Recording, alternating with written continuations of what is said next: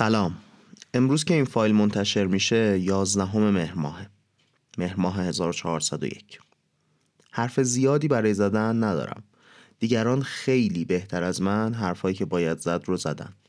من فقط چند کلمه ای حرف می‌زنم.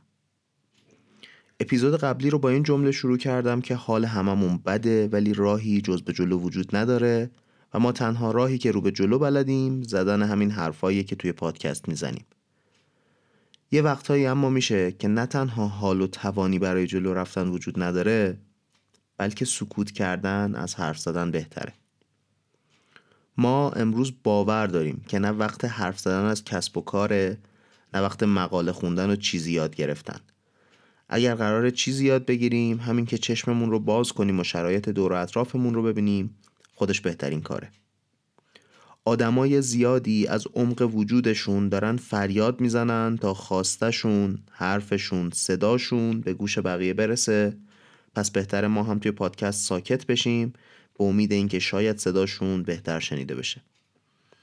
امیدوارم به زودی زمانی بیاد که وقت برای حرف زدن از علایق و پیشرفت باشه ولی تا اون روز برسه کارکست دیگه منتشر نمیشه. خیلی مراقب خودتون باشید. ارادتمند همه شما از طرف تیم کارکست.